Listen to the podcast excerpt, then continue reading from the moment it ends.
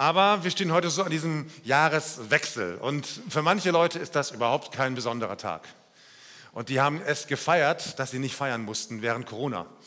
Die fanden das richtig gut, da gab es keine Partys, da gab es keine Böller. Die sind abends ganz normal ins Bett gegangen und haben den Jahreswechsel einfach verschlafen. Haben gesagt, so, das ist richtig, das ist überhaupt kein besonderer Tag. Äh, für andere war das ganz furchtbar. Die sagen, Augenblick mal, Karne, äh, äh, nicht Karneval auch, ja, aber Silvester, das ist so der Tag, da, da muss eine große Party sein, das ist ein rauschendes Fest, da gibt es Rückblicke, da, gibt's, da zieht man sich nochmal besonders an, da kommen alle alle Kostüme aus, aus dem Koffer raus, die man jahrelang sonst nicht anzieht. Aber da wird man ganz besonders auftreten, man hat besondere Feiern und was weiß ich, was man alles so macht. Die einen machen sich wahnsinnig viele Vorsätze fürs neue Jahr und sagen, jetzt aber, dieses Jahr, jetzt schaffen wir das. Und die anderen sagen, genau das mache ich nie wieder, weil das nicht funktioniert. Das klappt nicht. Also ich habe keine Ahnung, wie ihr Weihnachten oder wie ihr auch jetzt Silvester dann feiert. Das Jahr ist neu. Das Problem ist, wir bleiben die Alten. Wir ändern uns nicht. Wir nehmen alles mit uns mit, was wir im letzten Jahr auch hatten, in das neue Jahr hinein. Und diese Erkenntnis ist für manche frustrierend und für andere befreiend. Wir sagen, okay, komm, ich brauche keine neuen Vorsätze. Ich, ich lebe einfach immer so, wie ich es für richtig halte zu leben. Aber eines wird an so einem Jahreswechsel schon deutlich, finde ich. Die Zeit vergeht. Und zwar, je länger man lebt, umso schneller. Äh, ich fühle mich nicht so alt. Das liegt vielleicht auch daran, dass ich viel mit den Royal Rangers unterwegs bin. Wenn man mit jungen Leuten unterwegs ist, dann äh, fühlt man sich immer jung. Ähm, und irgendwann habe ich mal äh, erschrocken festgestellt, dass ich schon mehr Leben hinter mir habe als vor mir. Deutlich mehr Leben hinter mir als vor mir. Und ja, das, ist, das fühlt sich komisch an. Die Zeit vergeht tatsächlich unerbittlich. Wir werden nicht jünger, wir können die Zeit nicht anhalten und jeder Augenblick, der jetzt vergeht, der ist für immer weg. Das war's. Ist nicht mehr da. Ich habe irgendwann mal auf Instagram was gefunden, was ich nicht mehr wiedergefunden habe, auch egal. Ähm, da hat jemand geschrieben, in 100 Jahren wird keiner mehr an dich denken. Da weiß niemand mehr, dass du überhaupt existiert hast. Deine Enkel sind dann schon tot. Und ob dich deine Urenkel jemals kennengelernt haben, ist die große Frage. Also ich habe eigentlich keine Ahnung, wer meine Urgroßeltern waren. Ich habe ich hab noch meinen einen Opa in Erinnerung, eine Oma in Erinnerung, das war's. Mehr Erinnerung habe ich an meine eigene Familie nicht mehr. In 100 Jahren bist du weg und keiner weiß mehr, wo du, dass du mal gelebt hast. In deinem Haus das du mit viel Mühe gebaut hast oder renoviert hast, da wohnen dann fremde Menschen, die du nicht kennst. Dein Auto, was dich wahnsinnig viel Geld gekostet hat, was dein ganzer Stolz war, ist verschrottet. Es ist nichts mehr übrig. Alles ist weg. Alle deine Leistungen, alle deine Reden, alle deine Predigten, wenn du jetzt Pastor bist oder so, alles, was du mal gemacht hast, deine Bücher, die du geschrieben hast, sind wahrscheinlich irgendwo, wenn überhaupt, in einem Regal. Aber wahrscheinlich sind sie gar nicht mehr da. Ich weiß, wir kennen ganz viele Leute aus der Geschichte. Und deswegen haben wir immer so den Eindruck, das ist alles ewig, das bleibt alles. Es gibt Statuen von bekannten Menschen, äh, es gibt Straßennamen. Ja, in welcher Stadt gibt es keine Goethe- oder Schillerstraße? Äh, aber machen wir uns nichts vor. Nach uns wird vermutlich niemals eine Straße benannt werden. Ja, wir sind dann weg. Wir sind nicht in Geschichtsbüchern drin. Und was ist dann. Ist das deprimierend für euch, so am Jahreswechsel, am Jahresende, so eine Predigt zu hören? Ah oh Mann, wie wird die Zukunft sein? Wenn man mal darüber so nachdenkt, dann ergeben sich für mich, wenn man mal Zeit hat, die hat man ja oft nicht, aber wenn man Zeit hat, dann ergeben sich so Fragen wie, was mache ich eigentlich hier auf dieser Welt? Oder wie gehe ich mit meiner Zeit um?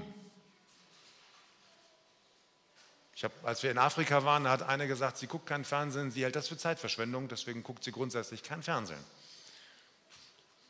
Oder was ist mir wichtig im Leben? Gibt es überhaupt irgendetwas, das Bedeutung hat im Angesicht der Tatsache, dass in 100 Jahren alles weg ist? Was soll ich hier eigentlich? Oder welchen Sinn hat die kurze Zeit meines Daseins? Und damit habe ich euch jetzt vollständig in eine Depression gestürzt. Ich hoffe nicht.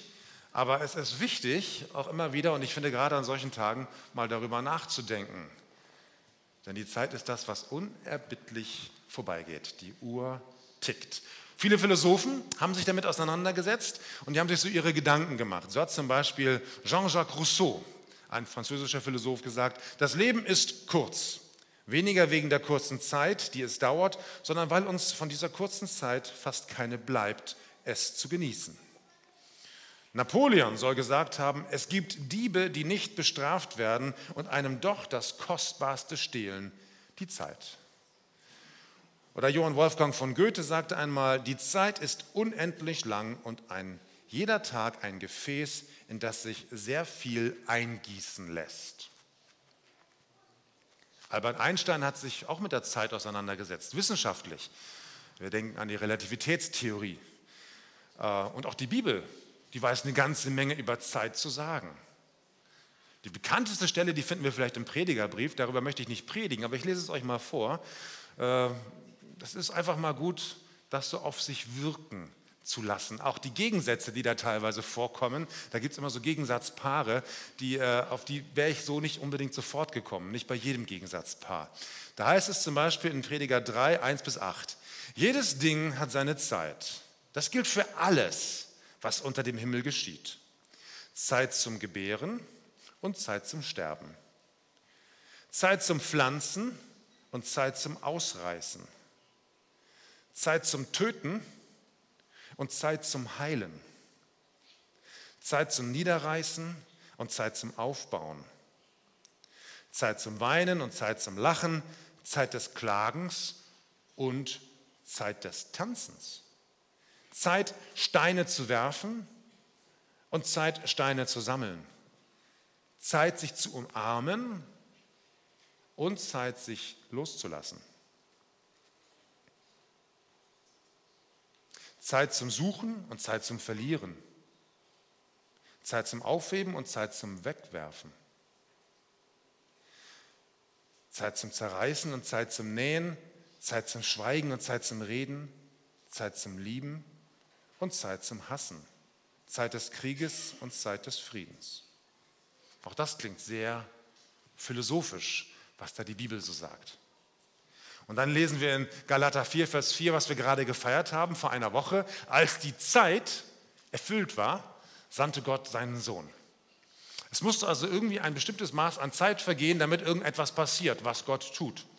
Die Bibel verwendet hier den Begriff Chronos, also eine, eine Zeitmenge, die man messen kann, die man äh, ja, messen kann und die vergehen muss, damit irgendetwas geschieht.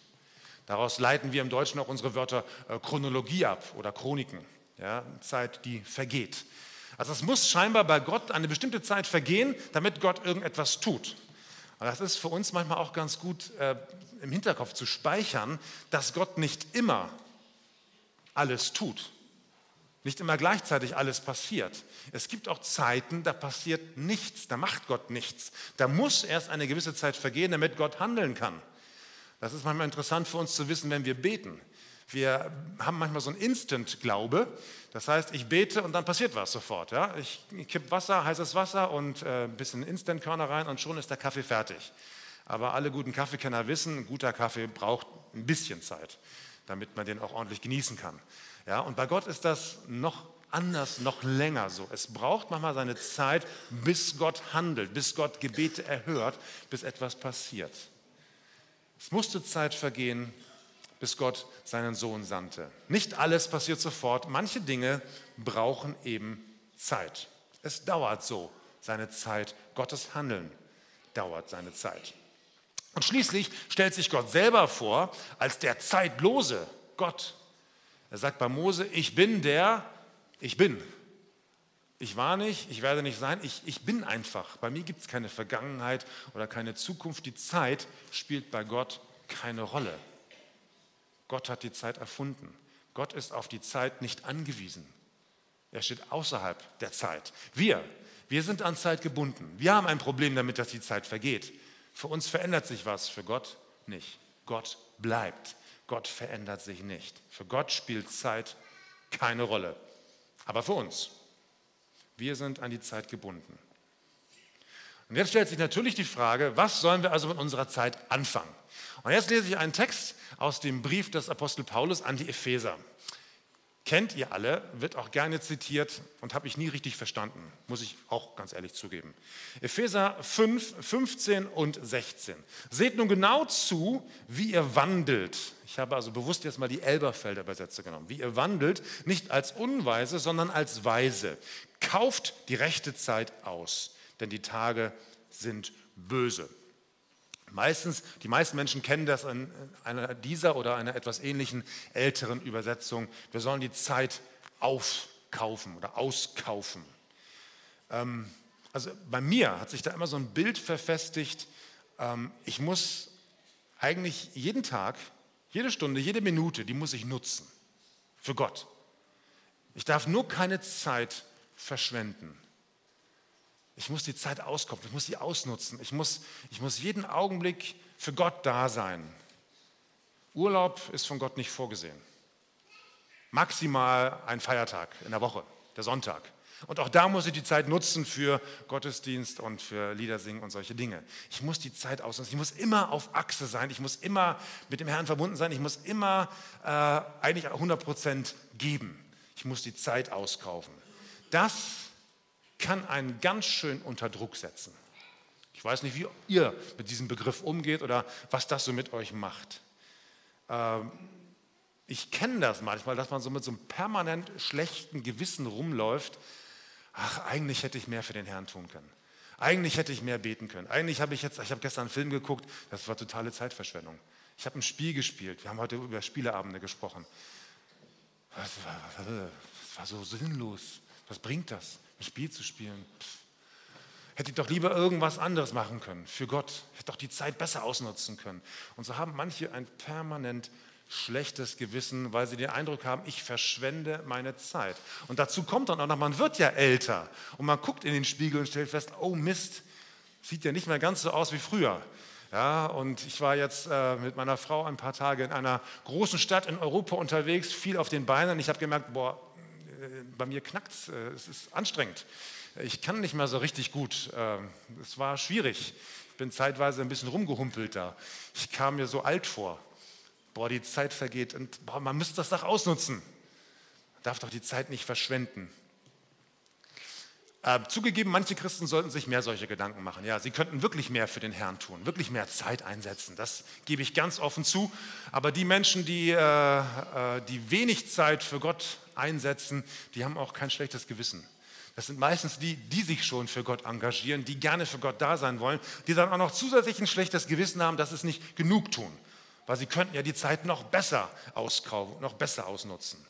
Und sie haben einen Anspruch an sich selbst, den sie nie erfüllen können.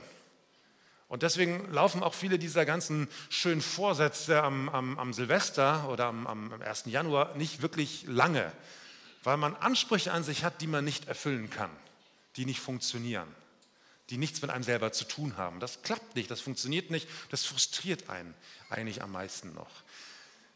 Und wisst ihr, was ich festgestellt habe? Ich glaube, ich oder wir alle, wenn wir so unterwegs sind, wir sind Opfer eines Trends in dieser Welt das hat gar nichts mit der Bibel zu tun. Und zwar der Trend einer ständigen Selbstoptimierung. Wir müssen alles optimal machen. Wir müssen es effektiv nutzen.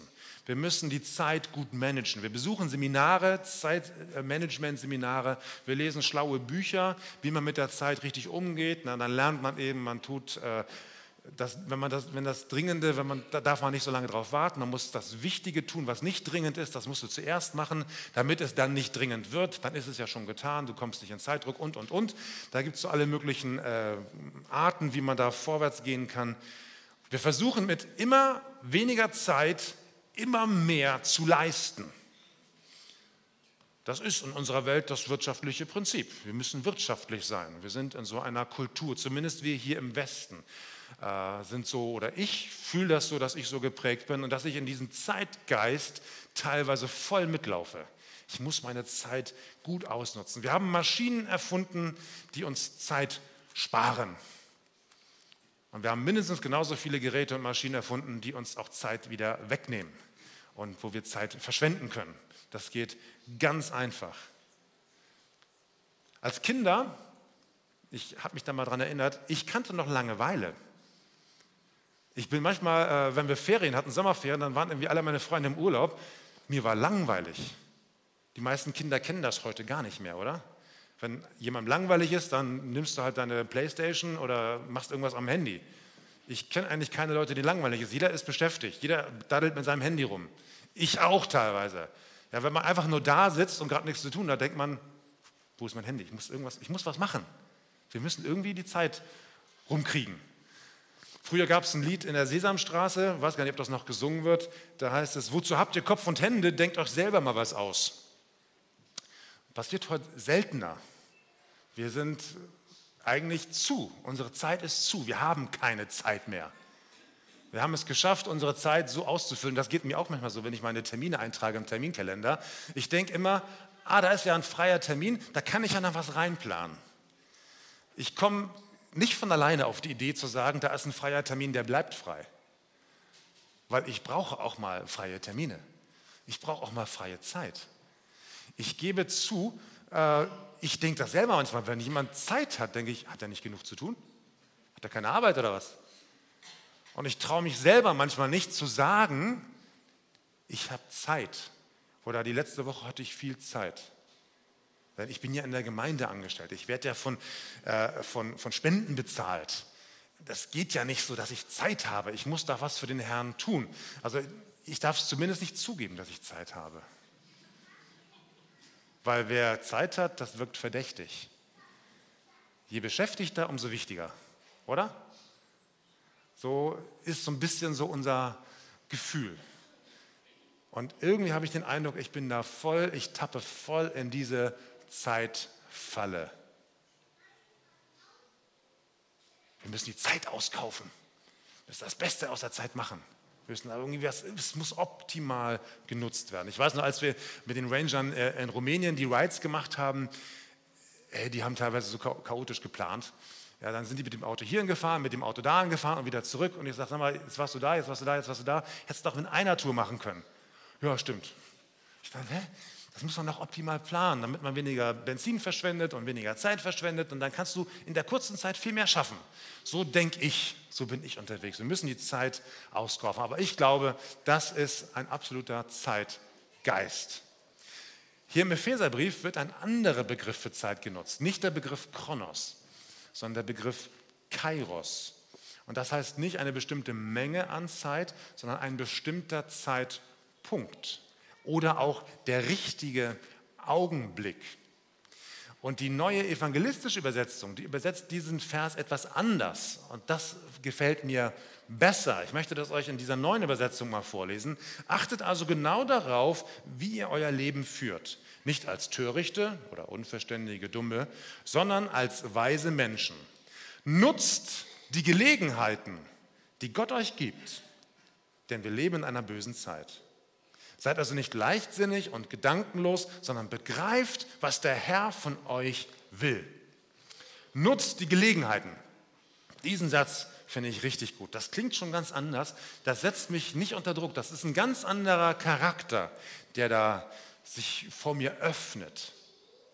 Das löst einen Knoten bei mir selber. Ich muss also nicht ständig beschäftigt sein, sondern es geht darum, Gelegenheiten zu entdecken die sich mir bieten, beziehungsweise die Gott mir gibt. Und jetzt macht ein anderes Wort Sinn, was ganz oft in der Bibel vorkommt, nämlich das Wort der Wachsamkeit. Wir sollen wachsam sein, denn nur wer wachsam ist, der entdeckt auch die Gelegenheiten, die Gott ihm schenkt. Dazu dürfen wir nicht allzu beschäftigt sein, denn dann verpassen wir nämlich die Gelegenheiten, die Gott uns gibt. Es geht also nicht darum, möglichst viel zu tun, sondern das, was wir tun, zur richtigen Zeit zu tun. Es geht nicht darum, irgendetwas zu tun, sondern das Richtige zu tun. Die Gelegenheiten zu erkennen, die Gott uns gibt in unserer Zeit, die wir haben. Aber was sind das für Gelegenheiten? Wozu sollen die gut sein? Was ist denn jetzt das Richtige?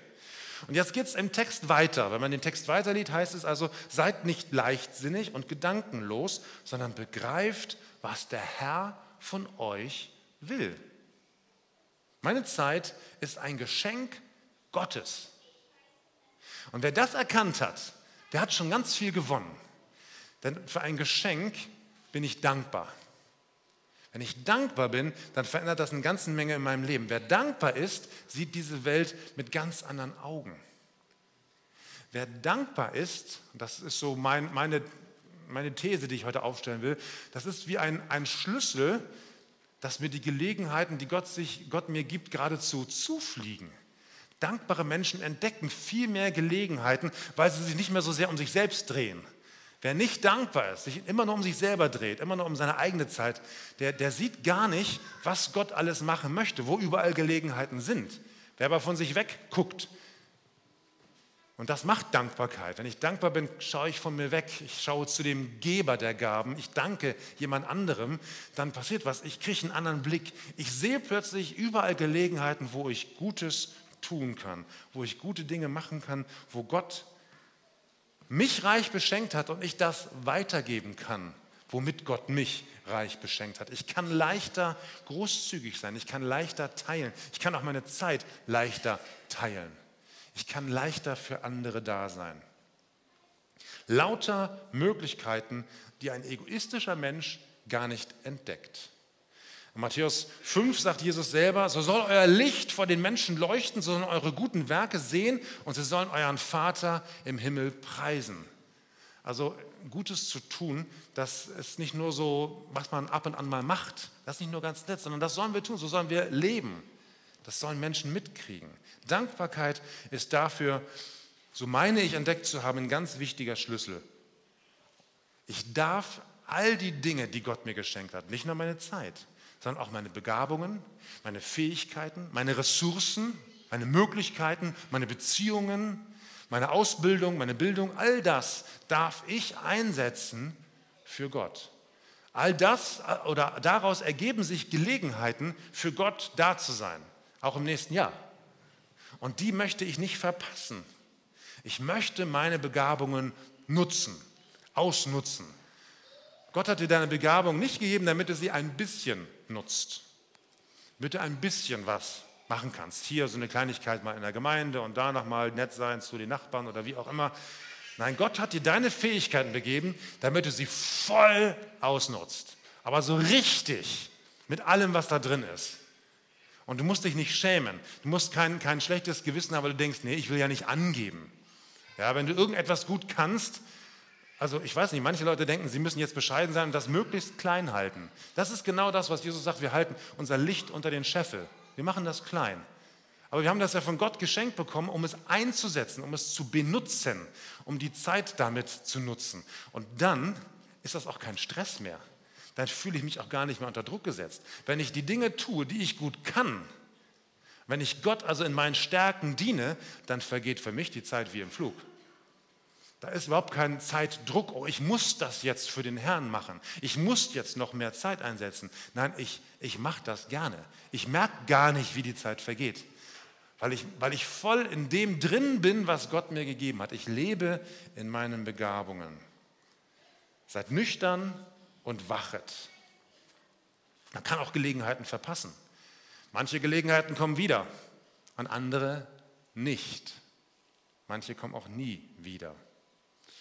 Aber ein Lebensstil der, der, der Wachsamkeit oder auch der Nüchternheit, der ist ganz wichtig. Und das kommt jetzt, wenn man den Vers weiterliest, diesen Gedanken, das geht jetzt weiter, Epheser 5, Vers 18. Da heißt es jetzt, und trinkt euch keinen Rausch an. Also Tipp für heute Abend, ne, egal wo ihr seid, trinkt euch keinen Rausch an, denn übermäßiger Weingenuss führt zu zügellosem Verhalten. Lasst euch vielmehr vom Geist Gottes erfüllen. Um jetzt wieder kein schlechtes Gewissen hervorzurufen, ja, es geht hier nicht gegen Wein oder gegen Alkohol, aber es geht gegen den übermäßigen Genuss von solchen Dingen, denn das ist kein Genuss mehr. Alles, was zum Rausch führt, alles, was zum Verlust meiner eigenen Wahrnehmungsfähigkeiten führt, das führt letztendlich zu einem Leben, was, wo ich Gottes Gelegenheiten verpasse. Wir sollen wachsam sein und entdecken, was der Heilige Geist auch mit uns machen möchte. Wir wollen im neuen Jahr über einen kleinen Zeitraum länger mal über den Heiligen Geist predigen. Aber wir glauben, das ist ganz, ganz wichtig. Wir brauchen den Heiligen Geist. Wir brauchen den Heiligen Geist sogar, damit wir die Zeit gut ausnutzen können. Damit wir die Gelegenheiten, die Gott uns gibt, nicht verpassen. Da ist der Genuss von Wein nicht verkehrt, nicht falsch. Für manche, für manche schon. Manche sollten lieber grundsätzlich auf Alkohol verzichten. Das ist auch gut so. Also das, darum, das ist nicht der Punkt. Aber sobald es zu viel wird, sobald es ein Übermaß gibt, dann läuft unser Leben aus dem Ruder. Und ich stelle fest, auch unter Jugendlichen, die meisten christlichen Jugendlichen, die wollen nicht, dass ihr Leben äh, so, so christlich ist. Die wollen nicht so als Christen erkannt werden, weil die wollen nicht, dass Menschen denken, sie wären komisch.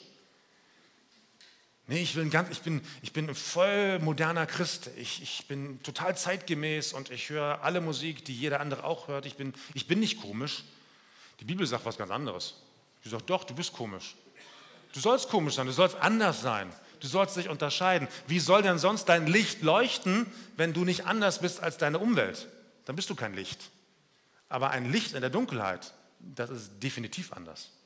Und wenn du heute Abend auf einer Party bist und am Ende nicht stockbesoffen bist, bist du in manchen Kreisen komisch. Super, genau das will ich sein. Ich will mich unterscheiden. Ich muss mich unterscheiden von anderen Menschen, damit ich Gottes Gelegenheiten nicht verpasse, damit ich für ihn da sein kann, damit mein Licht leuchten kann. Ich hoffe, ihr habt verstanden, wie die Feinheiten da drin sind. Also feiert, genießt es, was ihr auch immer tut, ähm, aber achtet darauf, wie weit ihr geht. Ich möchte mein Leben nach den Maßstäben Gottes ausrichten. Das hat gewisse Grenzen und die unterscheiden sich von dem, was allgemein so angesagt ist zurzeit oder immer schon angesagt war. Ich glaube, das ändert sich auch nicht großartig. Wer Jesus nachfolgt, dessen Leben ist anders. Und wenn du nicht anders sein willst, dann solltest du nicht Jesus nachfolgen. Das schließt sich gegenseitig aus.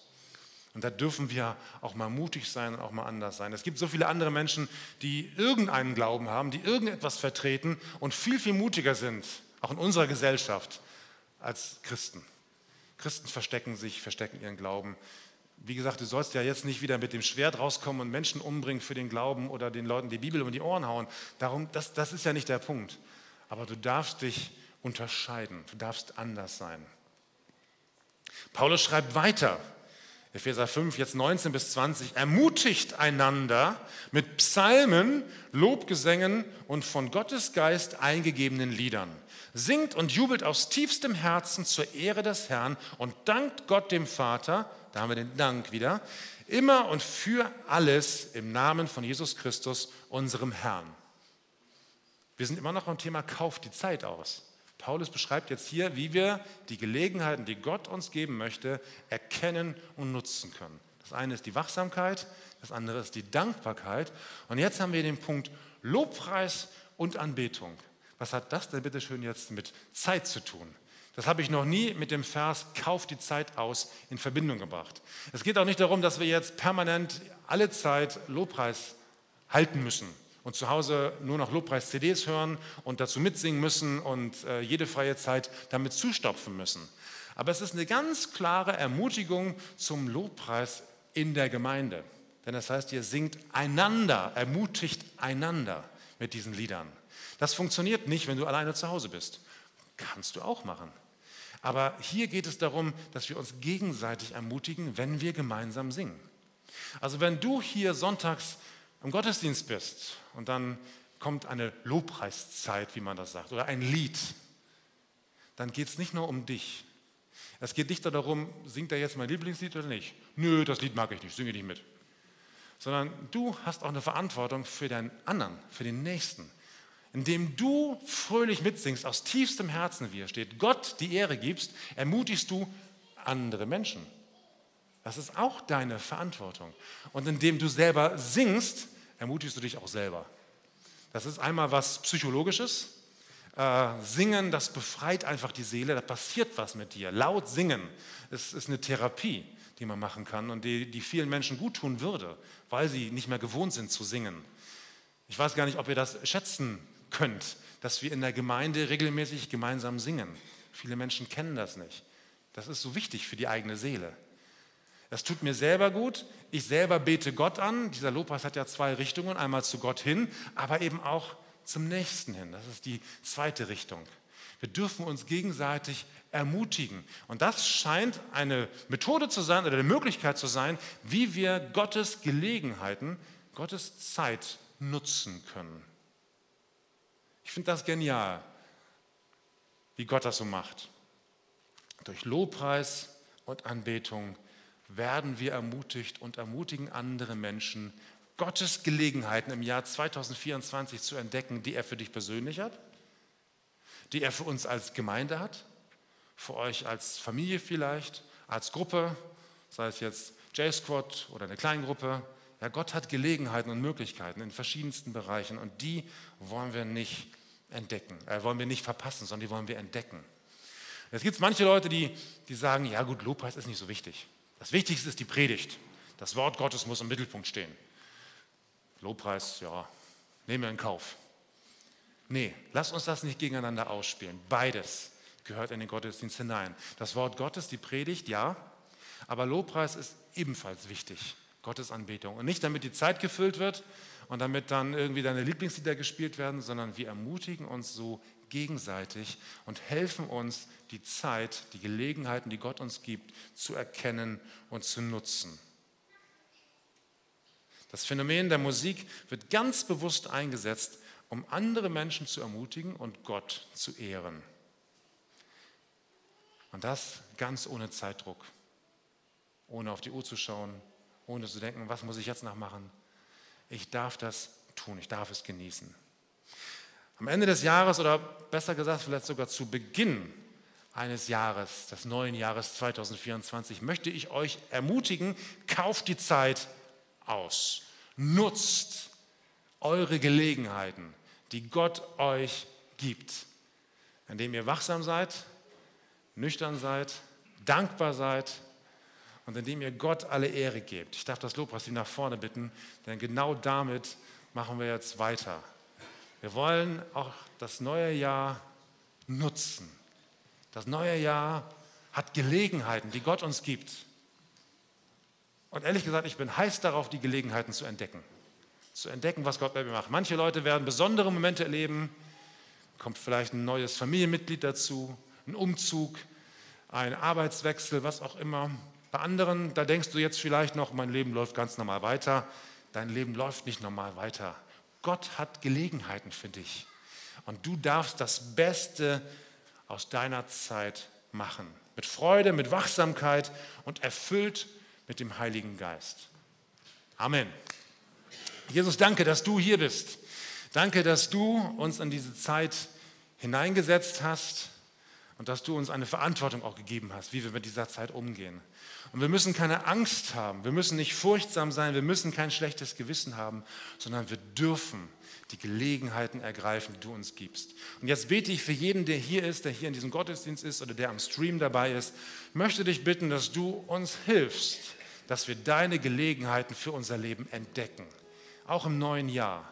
Möchte dich bitten, dass du in der Weise mit uns gehst in das neue Jahr, dass wir verstehen, was du mit uns tun möchtest, dass wir verstehen, wie wir auch mit unseren Begabungen und Fähigkeiten umgehen können, wie wir voller Freude das tun können, was du für uns schon vorbereitet hast. Und diese Zeit wollen wir nutzen, die wollen wir nicht vergehen lassen. Danke, dass du jeden einzelnen von uns führen möchtest, auf eine ganz individuelle Art und Weise. Ich bitte dich, dass du mit uns bist, dass du uns führst und dass wir erkennen, persönlich erkennen, was du von uns willst. Amen.